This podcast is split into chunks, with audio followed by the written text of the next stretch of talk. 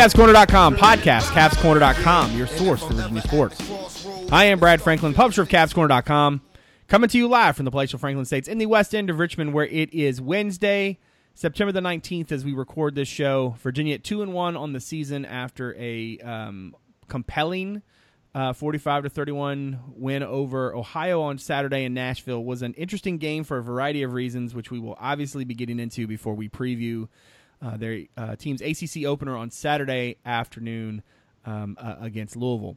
Um, before we get started, let's go around and introduce everybody. Um, up in Fishersville, David Spence is on the show. How are you, my friend? I'm good, Brad. I'm just trying to figure out how, like, almost 300 episodes in, it gets harder every week to get it right. So, who Dave's on the board at who Dave's on Twitter. Yeah, Dave is uh, Dave's uh, sound card or something died in his laptop. It was lots of fun. Ferber and I basically just talked about basketball recruiting um, for 10 minutes while we waited for him to join. Uh, speaking of Justin Ferber up in Arlington, he is also on the show. How are you, my friend? I'm good. No technology issues so far, but we'll see how far we can get into this thing um, at Justin underscore Ferber on Twitter. This is a real podcast. Cavs Corner also on Twitter. Cavs underscore corner, great place for the in-game updates, content items, and the occasional witty banter. I got stuck there a second ago. I didn't know whether to say my friend or buddy, and I and I sort of did both. And that's the second time this week that I've like completely like had a brain fart in the middle of actually saying something on a recording and or a broadcast. I definitely did it on the radio the other day. I wrote. I don't know why I just said. I don't know why I just told you all that. I felt like I needed to atone for that sin. I guess I don't know. Anyway, all right. So Virginia goes out to Nashville for a quote unquote home game. Wears the home blues and, and gets a win. Three one play drives and a six offensive play um, group. Um, first time in the school's history they've ever done that. Um, they've only ever had two. Um, once, I think, in 1990. Um, that team scored a lot of points. Uh, I'm pretty sure that Dave is the reason Virginia did not have a better offensive show in the second half because he asked when the last time was Virginia scored 50. Um, and then he also asked when was last time Virginia scored 60. Um, so we did a lot of research, um, and I actually wrote down numbers and such, but we're not going to talk about that. Um, what, Dave? We'll start with you. What were some of your takeaways coming out of this game, and do you think Virginia's offensive success was fool's gold? Well, we're we're two and one. You know, got to win. I, I don't think you should trivialize like the craziness that was going to Nashville to play that game. Um, and you know, we will, I'm sure we'll talk about the the midsection of the game there, that seven crazy minutes. But overall, you know, the team kind of dealt with the adversity, went out and did what they were supposed to do. You know, the first two plays, they other than the kickoff, you know, they pretty much forced a fumble and scored a touchdown that's pretty good. That's pretty good.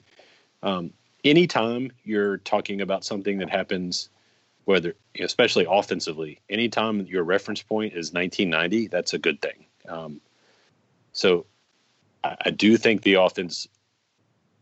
The reason I don't think it's fool's goal with the offense is it was different than we saw against Richmond. You know, Richmond was a lot, little, a lot more rush oriented. This was a lot more pass oriented, you know, with run. Um, and Bryce didn't really run at all. So it it was Bryce showing you he can pass the ball. Now, granted, he wasn't didn't have a whole lot of pressure uh, on a lot of those passes, um, and he threw into a lot of single coverage. But that's what you're going to get when your running back is hundred plus and your quarterback has, you know, legit take it all the way speed. So, but you know, so it definitely wasn't completely fool's gold, but it, it is Ohio. So Ohio's defense is pretty bad and we saw that. Um, overall, not harping on the seven, eight minutes there in the middle, it was, given the circumstances, I was pretty happy with winning the game and scoring 38 points and a half is pretty outstanding. Yeah, I, I, I would agree with that. I think Ferber, to, to Dave's point about uh, Bryce not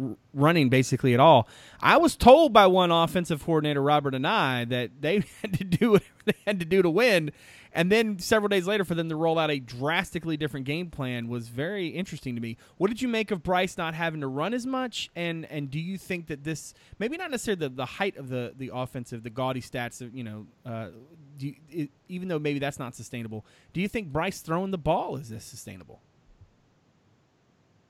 Yeah, I mean, I think part of it is and I was trying to do what they needed to do to win or what they thought would give them the best chance to win. I honestly, we didn't really talk about it a whole lot last week, but um, you know, we kind of tried to project what UVA would do on the ground against Ohio after they played only one game uh, prior to playing UVA. Um, and we didn't really talk too much about them throwing the ball because they really didn't throw the ball well at all against Indiana or, or didn't even really make attempts to throw it too much. But Howard basically shredded Ohio through the air. Um, they're a pass heavy team though, and I think what UVA saw on film was we can we can beat this team up, you know, with passing. Um, it's not necessarily something we've seen yet, so I think it was good to see, and it kind of answers some of those questions that we had about you know how well they could play if they had to be a pass heavy or pass first offense, whether by choice or by necessity, right? Um, so I think that they kind of took advantage of Ohio's weaknesses, which is a promising thing to see that they could just game plan for an opponent, find what they're not good at or what they're not, you know, best at, and, and try to take advantage of those things. Um, and I think that they did a pretty good job with that. I think Bryce not running was was partially because they didn't really need him to. Um, you know, they just were able to kind of pick them apart through the air. And once they had those first couple drives where they were able to score really quick, they kind of saw, you know, okay, this is how we can sustain drives throughout the game. The one thing that I will say, I don't want to say it's not sustainable necessarily, but I think sometimes when you look at the passing numbers that UVA put up, um, you might just think that they were just airing it out, throwing it all around. But I mean, there were tons of yards after the catch. Um, I mean, Zaccheaus, I don't know how many yards he had after the catch. He had 247 yards or whatever it was, and at least half of them were after the catch. Um, 176. right. Yeah, I was gonna say probably two thirds or three fourths um, of the yards were after the catch. So against faster defenses and defensive backs, you're not going to be able to do that. I mean, you're not going to be able to run away from everybody. But um, I do think that, I mean, if instead of a 75 yard touchdown, it's a 30 yard gain, I mean, that still could be a, a lot, you know, a huge win for the offense. But um, I'm not sure they'll face a secondary as unathletic as Ohio was until maybe Liberty. But um, it was it was promising to see them not just have to like ground and pound to win. They were able to, I mean, and they did run the ball effectively, but it was cool to see them be able to go out and, and put the ball in Bryce's hands and let him kind of do his thing. What I found super interesting too, honestly, was the way that um, the way that Virginia scored so many points early. Right, you you weren't going to be able to just like park it. You know what? I, I remember one of you guys joking about taking knees in like the in like the first quarter, but like you weren't going to be able to just park it and, and, just hang out on, on the you know on a park bench. You know what I mean? You weren't going to be able to just watch the rest of the game. Like you had to actually continue to play it, and so you, the calculus shifts. Right? You go from, um, hey, here's a um, here's a game we need to score points. Now we've scored a bunch of points. It it feels like you shouldn't throw the ball. Feels like you should still run it it's almost like the reverse, right? You felt like Ohio had to start throwing because it, it wasn't going to work if the Bobcats just wanted to try to run the ball and do its normal their, their normal grind it out on the ground kind of thing. Conversely, Virginia couldn't risk, you know what I mean? Like that play early, uh, you know, late in the second uh, quarter, just before halftime, sort of showed like they, they, they you didn't want to like get out of your get out of what you wanted to do um, and start, you know, just trying to be something you weren't, right? You were having success because you were hitting big plays, but you were kind of hitting those big plays because you're just better.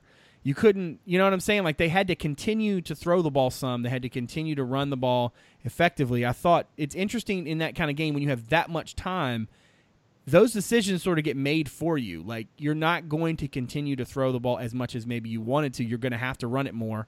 Um, just because it feels counterproductive to try to take that many risks. Um, so I think it was interesting to me watching them in the second half try to figure out how to hold a lead. Because um, I mean, let's be honest, this is not a team that had has had to hold many leads. You know, they're not a team that has ever you know been up that that big with any real consistency. So the fact that they had to still get that third down stop, and then the offense had to get on the field and, and make some plays, uh, I thought was actually a really good thing. Um, it was. It was it was like they were able to learn a lesson, right? And and and and take a step forward in a game that was like not quite yet close. It, it was tighter than it should have been, but it wasn't. I mean, it was never under ten um, in the second half. So I mean, it just kind of felt like to me it was a good place for them to learn a lesson and, and be able to come through. Um, defensively, I thought, you know, Richard Burney had the best grade of anybody on that side of the ball overall, and I was really impressed by that. And if Virginia continues to have that sort of effort from him, um, I think that's a very good sign for the Cavaliers. Dave, what were some of your takeaways on the defensive side of the ball? I mean, the defense has gotten you know had had a weird year, right? I mean, they were up big on Richmond. You know, the, the team was up big on Richmond. The team was up big on Ohio. So, you know, you're getting a pretty much pretty one dimensional attack when you're up. You know, when when the other team's down a couple scores. So, I, still the the secondary's given up some big plays, but I don't think that's an indictment of them not being as good as we thought they were. I think it's just volume. You know, you're going to give up plays um, when guys are throwing as much as they are. That said, you know the concern we had with the defense entering the season remains the concern I have. It's the defensive line is getting better, but the defensive line is not good enough without run blitzes or some extraordinary development of, of talent on the roster in the next few weeks. They're still not able to stop a team that wants to run the ball up the middle. So, you know, I think as I was going to kind of talk about when we get to Louisville, a, a lot of this team's success is going to be dependent on the offense producing like we've seen in, in the two wins, you know, forcing the the opponent to become a little more one dimensional. Because you even saw it against Ohio. Once Ohio got in the red zone, decided to run it up the middle, we couldn't even stop them, you know, with regularity. So that's a concern. I, I don't know that Dylan Thompson starting to get snaps is going to be the answer. Um, but you know, Redmond's starting to play better. Burney's playing better. Hanback is struggling a little bit. I don't know if that's because he's outside. Um, but I do like what we're seeing from the linebackers. Like you know, Snowden is starting to develop into a force, and Peace is what you know. Peace is a very good player, and then I kind of like the look we got this week with with Zane out, out you know next to uh with next to Jordan. That's not a whole lot of you know Micah Kiser size in there, but that's a lot of speed and versatility, and I kind of like the attitude Zane brings. Um, so overall, I've been pretty pleased with the defense, barring that seven crazy minutes, and even then, most of the fields they gave up touchdowns on were short. So there's room for improvement, but it's nothing to say, hey, that's the reason we're going to lose a game. Yeah, I mean, look, I'm be honest. Virginia doing that thing where they take a, have a big lead and all of a sudden it's tight. That is definitely not my jam. All right, because as somebody who uh, has to deal with you know a message board uh, full of folks who are ready to just jump off a cliff, um, that that's not that's not the look uh, that that I need Virginia to put out there. For I, I agreed with Dave's point, and I was going to make the point as he was making it. I was thinking it that I wanted to make sure I I put it out there. I think that without pressure, this defense is very susceptible, right? Um, it seems like to me without you know Charles Snowden generating a lot of pressure, uh, it doesn't seem like to me that Chris Peace is having as much of an impact. I, I think teams are doing something a little different with him uh, to try to keep him out of the backfield. What's your sort of diagnosis for what ails this defense, and is there anything really ailing this defense right now? Yeah, I mean, I guess it's going to be kind of opponent dependent on like what areas you know you kind of struggle with, but um, I think Dave's right. I think the defensive line is at best average, right? I mean, I think that's just what they are. I mean, they, just because there's not a lot of talent there. I mean, not a lot of talent that has played a lot of games, right? Um, I think there's some young guys that are promising, and Eli is is solid, but um, I don't know if they have enough rotational pieces to sustain against a higher level offensive line or a better running attack.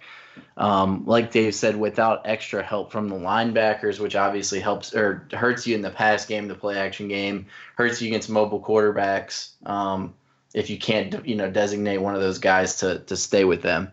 Um, we'll see how that plays out over the course of the season. Dave's right. In the red zone, Ohio did pretty well with the run, but I mean, they got stuffed a lot in the middle of the field, um, especially on big downs where they needed to convert.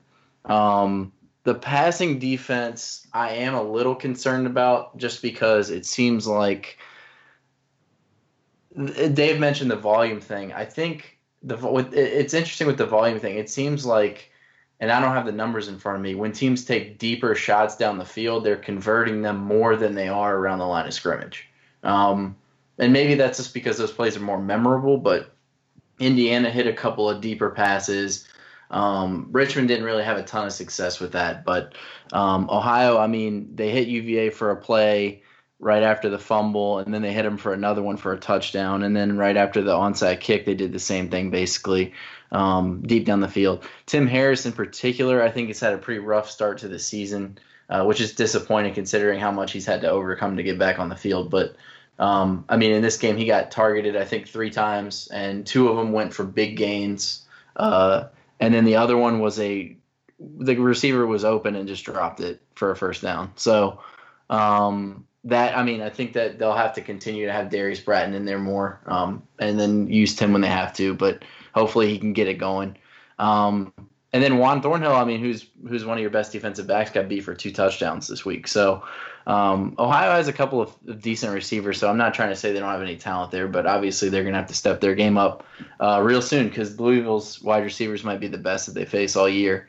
Um, and I don't know, maybe I, would have to go back and look at the plays. I'm not exactly sure if some of those completions are due to just having too much time back there um, because there's no pressure, or if it's some combination of you know forces in the secondary or, or just not quite clicking or something like that. But um, I, obviously, all that stuff needs to get sorted out before you play better offenses, especially passing offenses. Yeah, I would agree with that. Um, I do. I think that's a perfect segue for us to get to uh, to the Louisville game. But I want to uh, take our first break. Before we do that, the Cavs Corner podcast is brought to you again tonight by Ask Landis, the company based in Charlottesville that specializes in helping you downsize and declutter. Uh, having served Central Virginia for the past decade, Ask Landis and owner Stephen Landis and Brandon Lloyd have been helping folks all over the region clear out things from their homes and their businesses as well as providing a turnkey solution for those who just need a little help from moving from point A to point B. I talked to you last week about my, you know, when when when I moved my grandmother out of uh, her home and into an assisted living uh, facility. You know, we could have really used somebody like uh, like Stephen and Brandon to come help us out because uh, we were completely in over our heads. Um, so maybe you're getting ready to put your house on the market. Maybe you need some help cleaning out something for a family member, for yourself. Maybe you've been putting it off uh, for a long time. Um, whatever that case may be, let them uh, do the work for you and try to help declutter your life. You can give them a call today, 434 249 8383, or you can visit AskLandis.com for more. Again, our thanks to Ask Landis for their support of this show and all of CavsCorner.com. All right, so Louisville comes to town, and I'm already. I don't want to jump ahead to the prediction portion of the podcast because I looked at my number a little while ago, and I actually thought Louisville was winning this game 17 to 13, and I, I want to go back and punch uh, past Brad because past Brad deserves to get punched. Um, but I want to open up this discussion like this. It, it seems like to me that Virginia is, for a change, the team that kind of has its stuff together, right? It seems like the Cavaliers have an identity on offense, they have an identity on defense. You know, maybe they they are still trying to figure out what the kicking situation is, but I don't feel like Virginia has a lot of question marks. Maybe if you want to count week to week consistency and uh, and in terms of execution, a question mark, but I, I don't feel like I, there are a lot of unknowns with UVA. I look at Louisville and I see a team that is still in transition on defense, obviously trying to replace a legend on offense. I feel like UVA goes into this game uh, as a team with its stuff together, and I feel like maybe that's a reason why the Cavaliers go in as a favorite to open ACC play. Dave, what do you make of Louisville, and how do you feel about this game? hold off on the prediction part, but talk to me a little bit about yeah. how you feel about this game going in. Um, I'm torn, man. Like Louisville is a scary team like they seem like a team to me, they've got all the they've got a lot of talent. I mean, there's a lot of speed, there's a lot of athleticism, there's a lot of size. Um, I mean, on paper, they probably they have a more talent than Virginia. You, you know, even despite the struggles they they've had so far in the season. Um, anytime one of your first few games is against Alabama, your your statistics are going to be skewed, and maybe, maybe a lot of things are are going to be hard to examine from a numerical statistical um, standpoint. But I was able to watch uh, the second half of the game against Western Kentucky the other night. I think they have their quarterback. Cunningham is a load. If you haven't watched this kid play, like he is fast. Um, he's not a polished passer yet, but kind of like we talked about with Bryce, you know, the last few weeks. If you're able to beat someone with your feet that bad, you're going to get a lot of one-on-one coverage to throw into, and he should have had more passing yards than he did last week. His receiver dropped a wide on football five yards behind the, the DB. Um, they're a little weak outside of Becton on the offensive line, some youth there. and defensively, they're still kind of you know that hasn't been Louisville's forte. I'm not sure after watching them play, it's hard to see. Just what I saw with my eyes, throwing stats out, they've got some pieces there. Um, and maybe I'm wrong. I know Justin said he watched the condensed game or the game too. Um, I think you said the condensed version. Not that not that anything wrong with that, but um, what I saw watching them was a team that's got a lot of talent is just lacking leadership. Um, you know, when you, when you got a guy like Lamar Jackson who was the soul of that team for a couple years, it's not surprising to see a kind of a drop off in, in leadership when he disappears. I don't think they've got their stuff together yet, and I think Virginia is is a cohesive unit. That's why I, I do like the matchup. But at the same time, if Louisville clicks, they've got all the talent in the world. Yeah, I would agree with that. Offensively, uh, Cunningham is a very uh, a very good player. Not obviously experienced. Clearly, going to have um, you know a lot on his plate this weekend as a starter and, and everything that goes with it. Um, and he does have. I mean, look, if you're going to be a guy who is going to start his first game in, in ACC play, uh, it's good to have those wide receivers. I mean, Jaylen Smith is very, very good. Uh, Seth Dawkins, 6'3", 218. Dez Fitzpatrick, 6'2", 202. I mean, that's a good group. I'm not really sure. Maybe they think Dae Williams is the guy, but he was still not listed as the starter, and they have six guys listed on their two deep at running back, which I would imagine is the yeah. biggest committee of all committees. Ferber, when you look at what what Louisville has to do to win this game, what are some of the keys for the for the Cards? You don't have to spoil the the the, the preview, but just in terms of if you're Louisville and you and you need to win this game, what do you have to do to, to get that done? Yeah. Uh, before we get into that, I do want to say real quick their depth chart is kind of I don't think they really updated that much because um, Trey Smith, the dude who's listed as starting running back, has been hurt for three weeks. So, and then they still have Pass as a starting quarterback. So, yeah. Um, I think honestly for Louisville, if Malik Cunningham can have some success with his legs, I think that that could kind of open things up a little bit for him and allow him to make easier throws and that would be a recipe for them to win the game. Um, yeah, I mean, I'm not saying he can't throw. Um, I, I, thought he looked okay throwing the ball. I think that he was a little inaccurate on some of the balls that I saw, which is pretty um, common for a, a, a freshman. Uh, Dave talked about the one that was wide open. That that's right, but he also threw a screen pass that was like either should have been picked off or was like five yards behind the guy. I can't remember exactly what happened um, and kind of got away with the turnover there. Western Kentucky should have won that game. Um, I mean, they they had it. They were they were on the goal line a bunch of times and couldn't score, and had a field goal blocked, and obviously missed the field goal at the end that would have tied the game, and just didn't take advantage of their opportunities. And they're not a very good team, and have their backup quarterback playing because their starters hurt. But um, I think that if Cunningham can get the ball rolling with his legs and kind of get UVA's defense off balance and force them to you know, designate a, a, couple of players to him to make sure that he can't get loose for huge gains, um, then I think that that can kind of open up their running game, which eh, their offensive line started off really rough. Obviously, they played Alabama, um, and they've made some changes. It seems like some personnel changes up front, and it seems like they're kind of coming together a little bit, or at least that's how uh, Coach Petrino described it this week.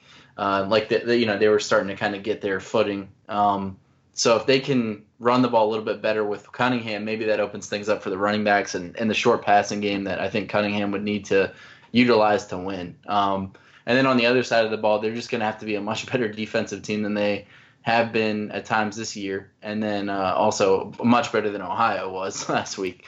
Um, I think that you know right now they're dealing with a bunch of injuries. They do, like Dave said, they they have talent. Um, they're missing their best defensive lineman, a linebacker, a couple other guys that are role players. Um, I think they had a linebacker suffer a pretty significant injury last week, that so he'll be out uh, for a little while. Um, and I, you know, I think there's some opportunities for UVA to have another big day. But if Louisville can kind of get out to a lead and, and keep them off balance with the dual threat quarterback, and then you know make some timely stops when they need to, maybe force a couple turnovers um, UVA's taken pretty good care of the ball this year. Um, you know, maybe they can they can shake things up that way. Um, one one fun part about ACC player, there's always a there's always a, a, handful of times during the season where you where I look down at a depth chart and go, oh yeah, UVA recruited him. So at nose tackle, Louisville's going to start GG Robinson, who was a uh, somewhat prominent UVA recruit several years ago. And not only obviously, you know, Mekhi Becton, the 6'7", 355, 6'7", 355. That is just a large amount of humanity. That's a girthy, big dude. Um, you're Cole Bentley, 6'3", 316. Yeah. Like that's he a, plays. Yeah, I mean, like and like basically Louisville starting two dudes on the offensive line that Virginia wanted. Um, so when you if you want to talk about Louisville's offensive line, there you go. Um, and Becton has a rushing touchdown this year. Yeah, that's, that's crazy to me. Um, maybe I maybe I maybe that's why I I, I thought Louisville would win. Um, several weeks back, they're going to run Mekhi Becton. Um, I wouldn't be surprised, honestly, to see him get a carry in this game, considering you know uh, the the Virginia angle. But all right, Dave, let's start with you. In the preseason, you had Virginia win this thing, thirty-one to twenty-eight. Do you think that that uh, is still the score you want to go with? Now I'm going to change it a little bit. I'm going to go Virginia 35 to 28 because I'm not counting on a field goal. yeah, I don't, yeah. Until Hunter Pearson comes out there and starts kicking him out, I'm not. I'm, yeah, I'm with you. Like I don't even know. And not to get off topic, but it was something I was going to ask. Like, let's say it's 28 28, like it would have been in my prediction, and there's a 30 yard field goal late in the game. I still think he's going to AJ in that situation. So it, it's a lot of complication. To make my life easier, I'm going 35 28 Virginia. Yeah. I mean, if you're having to figure out who to send out there for a 30 yard field goal, which is longer than an NFL extra point, um, I mean, you got at least to reevaluate the situation a little bit. Indeed. And he hasn't missed any extra points or anything this year, and I don't think he missed many last year, if any. But um, yeah, I mean, at a certain point, you know, you just gotta like roll the dice on fourth and one. You know, whatever it is. Sometimes yeah. you might just have to do that because I think it's like a 50-50 shot right now. If I'm reading it correctly, this week you actually did pick UVA to win 28-24, uh, as I incorrectly stated last week before I fixed myself. What do you feel like? Man, I'm gonna keep it. okay. Just, just, because just because of that. Yeah, we're gonna go with it again. It worked last week, right? Yeah. Um but yeah, maybe you should read my prediction from the next game and then I'll use that. Nah, I know they have I know I have them losing next week, so yeah, I was say, it's like 35-21 next week. Yeah, I mean, when I saw the when the line came out, I wasn't surprised the UVA was favored. I was a little surprised by the number. Um, Louisville just hasn't really shown much this year. Um, I, I, could see Vegas not really believing in this team. I mean, they're changing quarterbacks. The quarterback that they're playing has 12 career drives, um, and you know hasn't really done a whole lot with his arm to this point. So I mean, that doesn't mean he can't do it. Um, it just you know it's an unproven thing. They're on the road. Uh, they got a bunch of guys banged up on defense, and then you look at their results. I mean, you don't learn anything from, you don't get anything from the Bama game.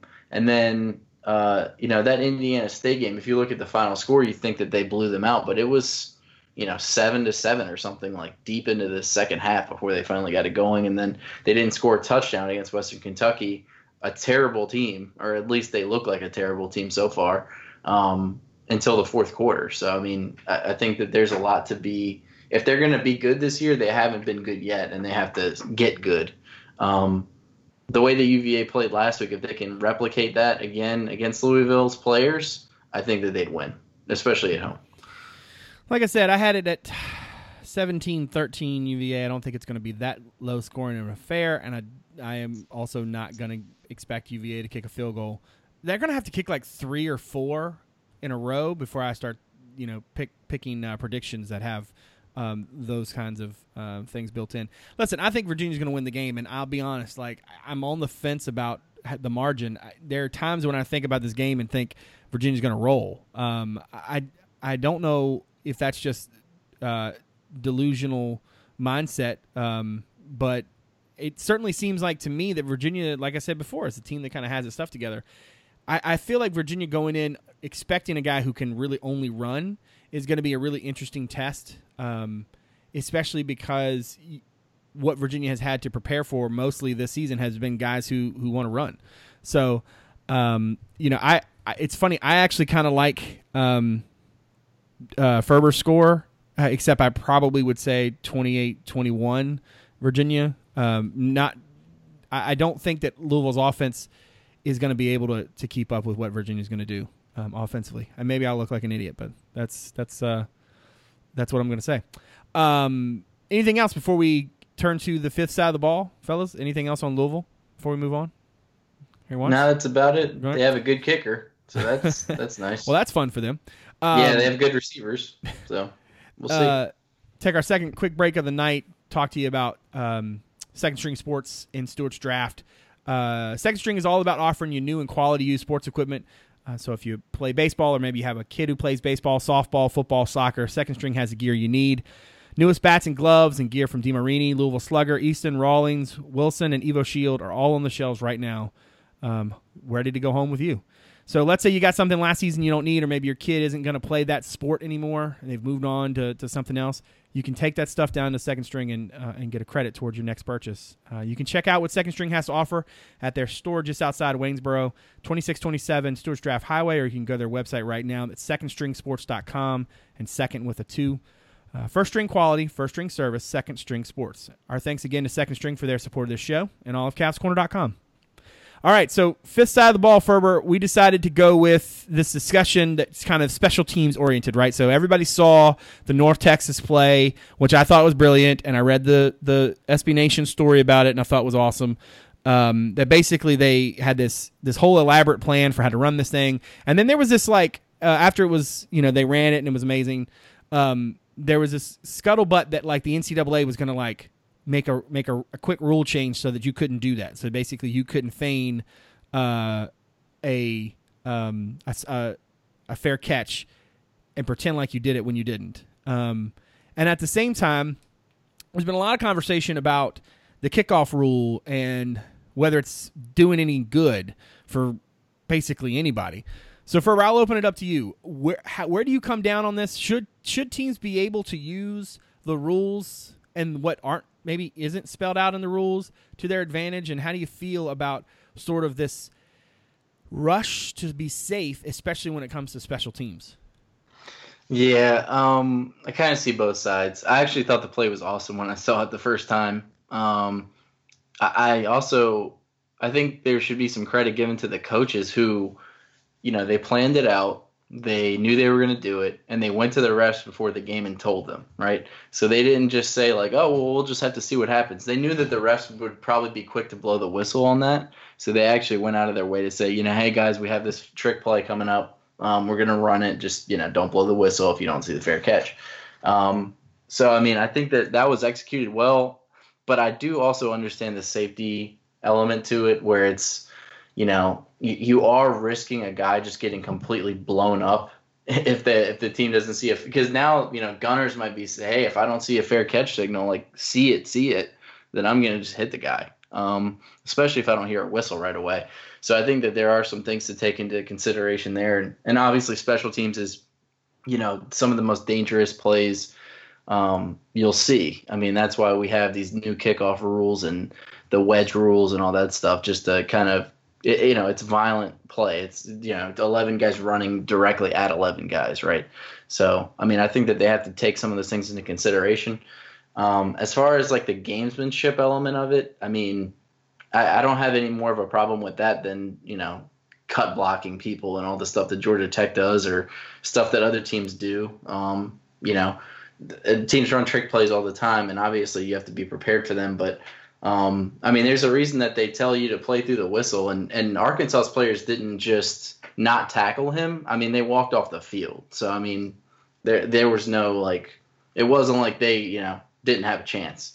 Um, but I get it. I mean, I understand the, the safety element of it for sure.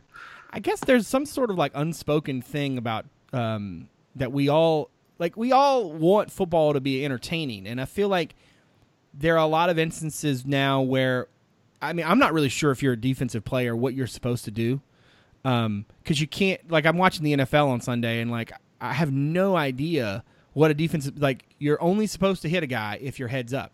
But like if a guy gets low, what are you supposed to do? Just push him to the ground? You know, like I, I just don't understand what the expectation is for the defense. I've always thought that one of the things that that that seemed sort of I don't know counterintuitive to me is that like in order to protect the head, we we we tried to make the helmet, you know, meatier, right? We we tried to make it so that it was more solid, but all we did was put was was give people a weapon um, on their heads that then they could use, right?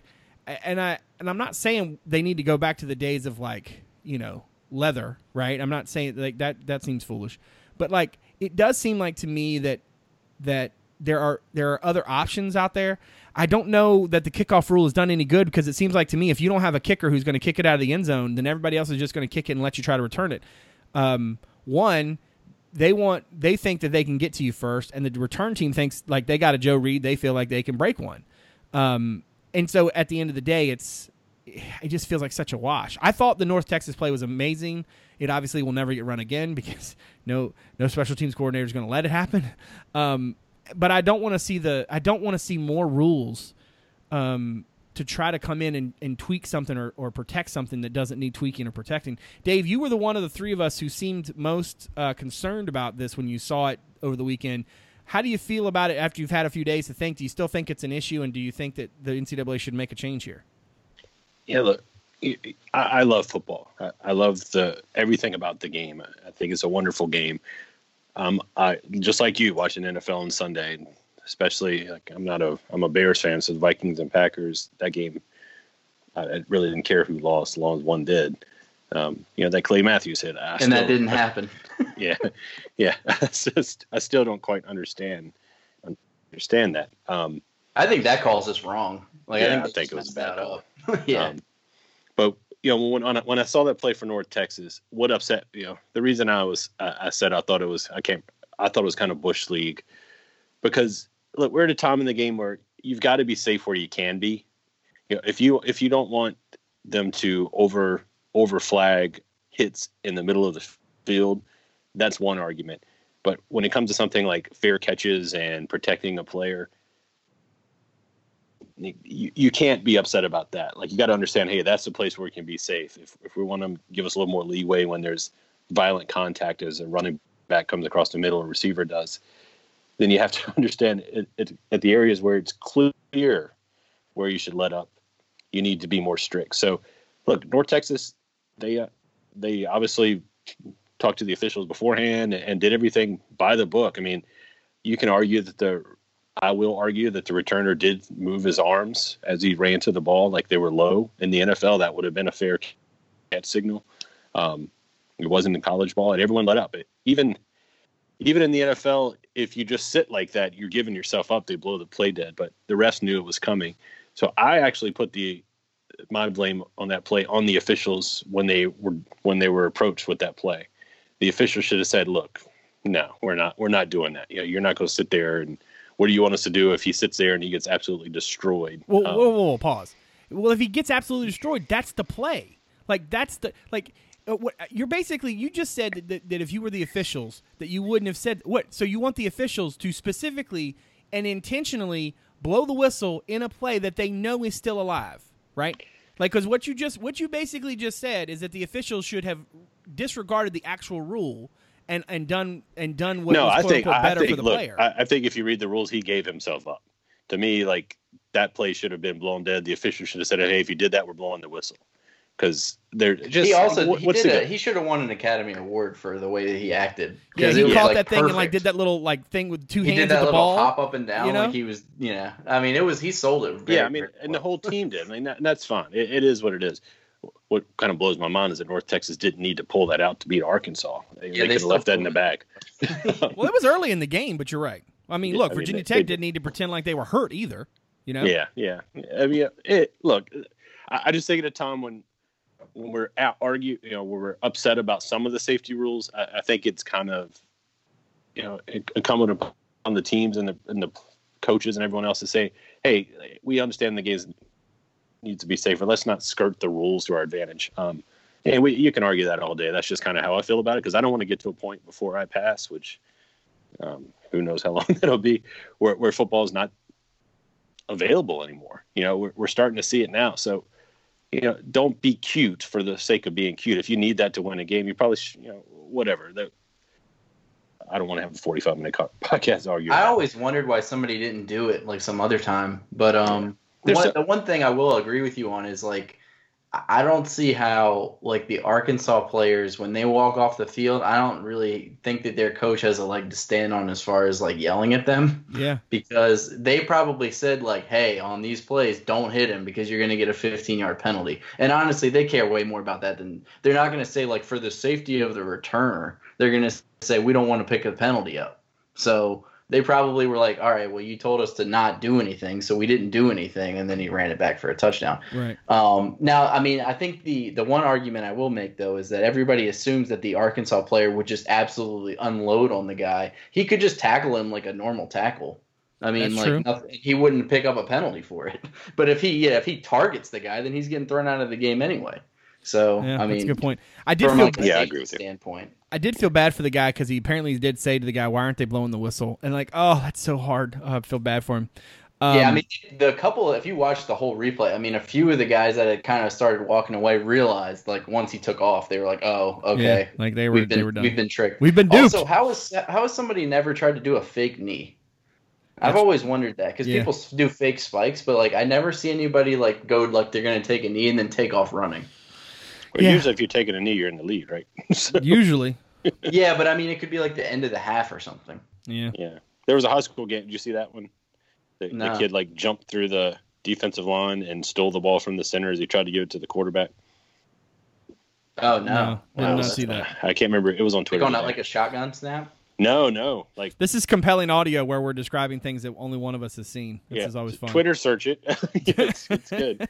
No, the guy, the quarterback was under center, taking getting ready to take a knee up 10-7, rolling at the clock, and the defensive lineman jumped the snap, jumped over the center's back, grabbed the ball before the quarterback got Oh. it. Yeah, now I will say the stuff that like Greg Schiano was doing when he was with the Bucs was a little yeah, that a was little- bush league yeah. where he was Yeah, like, that's bush diving at the quarterback's legs that's- trying yeah, to like get him to fumble the ball. Yeah, At, after the much. game's over. But yeah, I mean, I always wonder why somebody doesn't like take a step back like they're going to take a knee and then just like run the option or something with the running back. I always wondered if maybe it was like an illegal formation issue or something, but I don't know. Yeah. Well, Yeah. I think that's a good place to put a pin in it. Dave, you, you did a very nice job of, of advocating for your position without turning it into a 45 minute long section of the podcast. Um, I want to thank everybody out there for continuing to support the show. Uh, want to thank Dave and Ferber for giving graciously of their time as always. If you are someone who found the show through the website, um, feel free to uh, give us a review. It always helps. You can do that with the Apple Podcast app.